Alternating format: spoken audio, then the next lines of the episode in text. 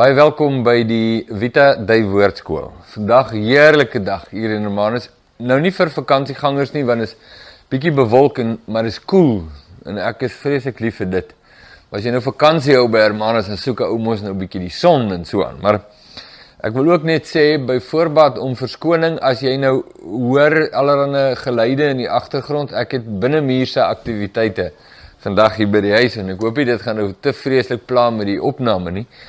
Maar ons is in Jesaja en ons is by hoofstuk 59. Vorige videoetjie gedoen die welbekende hoofstuk 58 wat op dieselfde omtrent trant begin as die boek Jesaja heel in die begin en soort van 'n baie bondige opsomming is van die aanklag wat God teen Israel bring en die selfs die die dialoog wat hulle met God het om te sê maar Dit wil vir ons blyk dat die fout lê by u. Want ons doen dit en ons doen dit en ons doen dit en u doen niks nie. En u steur net nie aan ons nie. En uh, nou ja, dit vat sommer 'n hele klomp ehm uh, vorige hoofstukke saam waar God sê is nie dat ek julle vergeet het nie, is dat ek julle verstoot van wie julle ongeregtigheid. Julle julle doen net wat julle wil, maar dan gee julle voor, julle is 'n volk wat na my welbehae soek.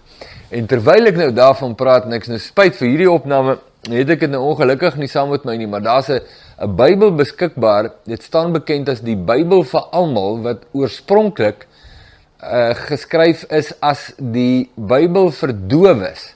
En ek het dit uh gekry by uh, uh, vroutjie met die naam van Connie wat vir baie jare onderwyseres was by die dowe skool in Woester.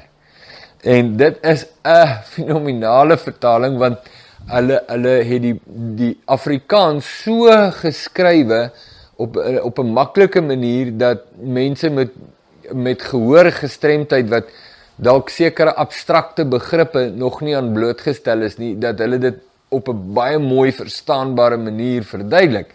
En ek sê nou vir jou, Dis nie net vir dowes nie, hoor. Dit is ook vir hoorendes. Uitstekende Bybel as jy hom dalk in die hande kan kry. Gebruik dit as 'n bykomende Bybel tot jou lees. Uh, hy val baie in die lyn van ehm uh, sê nou maar die Living in Engels of die Lewende Vertaling Afrikaans of die Boodskap, maar dit is regtig 'n kosbare vertaling. So as jy hom kry, ek dink dit mag jy dalk dit mag jy dalk help uitgegee deur die Bybelgenootskap. Maar dit nou daar, Jesaja hoofstuk 59 Die opskrif in my Bybel sê geen verlossing sonder bekering. Nou ek het al gehoor hoe 'n ou 'n hele preek preek nie oor die teks van Jesaja 59 nie, maar net oor die opskrifie. Nou ja, ons verkies dit om dit liewerste te grondves op die teks, maar die opskrifie is 'n soort van 'n opsomming van wat jy nou gaan kry. Dis nie die eerste keer in Jesaja het ons dit hoor nie, dis nou al die hoeveelste keer dat God sê ek reik uit na julle, ek was daar vir julle, maar julle wil nie na my toe kom nie. En Totdat dit gebeur, is die boodskap.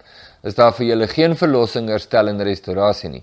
So daar is restaurasie en daar is herstel en daar is verlossing, maar nie sonder bekering nie. En dis die belangrike boodskap.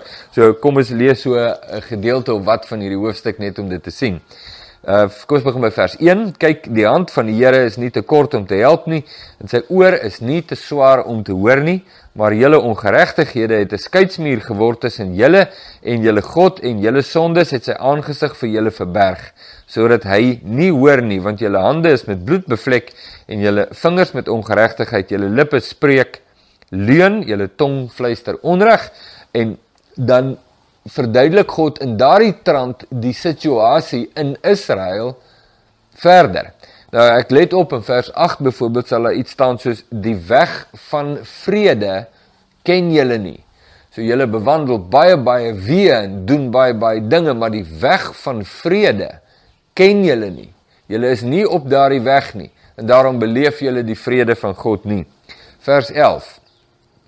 Ons brom almal soos beere en soos duwe kir ons aanhoudend. Ons wag op reg, maar dit is nie daar nie op heil dit bly ver van ons af, sê hulle nou. Want ons oortredinge is baie voor U. Nou hierdie is 'n kosbare oomblik want dit lyk vir my dat die mense wat dit bid is mense wat ongeag die aanklag teen hulle toe wel hulle knieë voor God buig en wel hulle harte buig. Dis wat jy nou gaan hoor. Ons oortredinge is baie voor U. So daar's erkenning. Jy kan sommer hoor. Geen ou wat so sê sonder meer eindig nie in in bekering nie. Hier is bekering op pad. Begin by erkenning. Ons wag opreg. Ekskuus vers 12. Want ons oortredinge is baie voor U en ons, ons sondes getuig teen ons. Want ons oortredinge staan voor ons en ons ongeregtighede, ons ken hulle. Die afval en verloning van die Here en die afwyking van agter ons God. Die uitspreek van verdrukking en oortreding, die opneem en uitstoot van leentaal uit die hart. Wat 'n belydenis om te maak.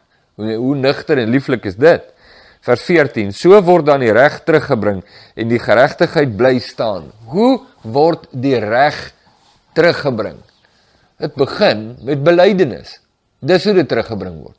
Dit begin met erkenning en om saam te stem met wat God sê dat hy die waarheid praat en dat ons verkeerd is. Dis waar dit begin. Dit begin nie met selfregverdiging nie. Dit begin met belydenis en bekering. So word die reg teruggebring. En die geregtigheid bly bly staan van ver, want die waarheid struikel op die mark en die wat en, en wat reg is, kan nie binnekom nie. Ja, die waarheid word gemis en wie afwyk van die kwaad word geplunder.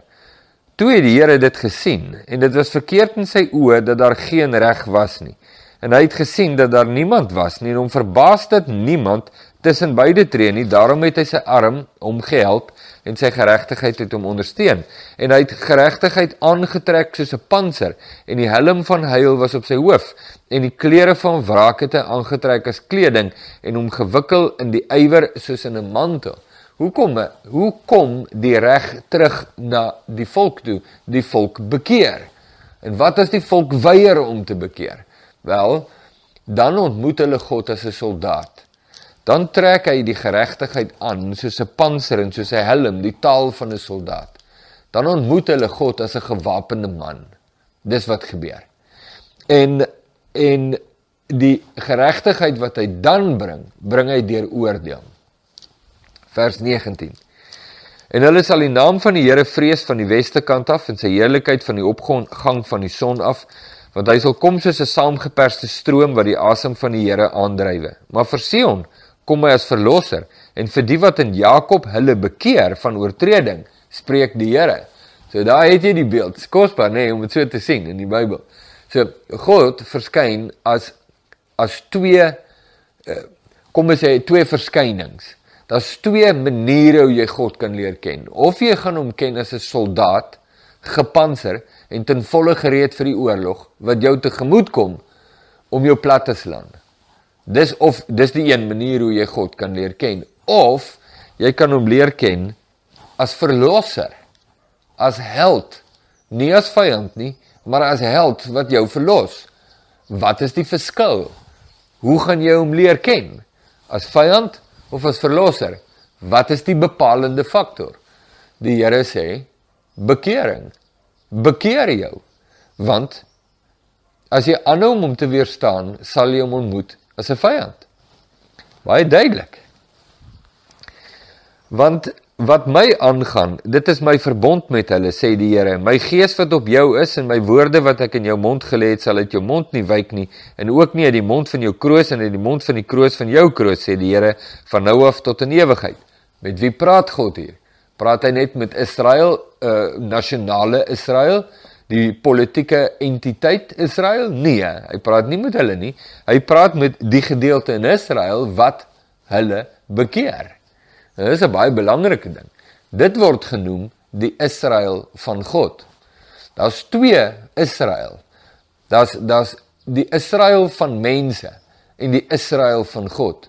En in die Israel van God behoort almal wat hulle knieë voor hom buig.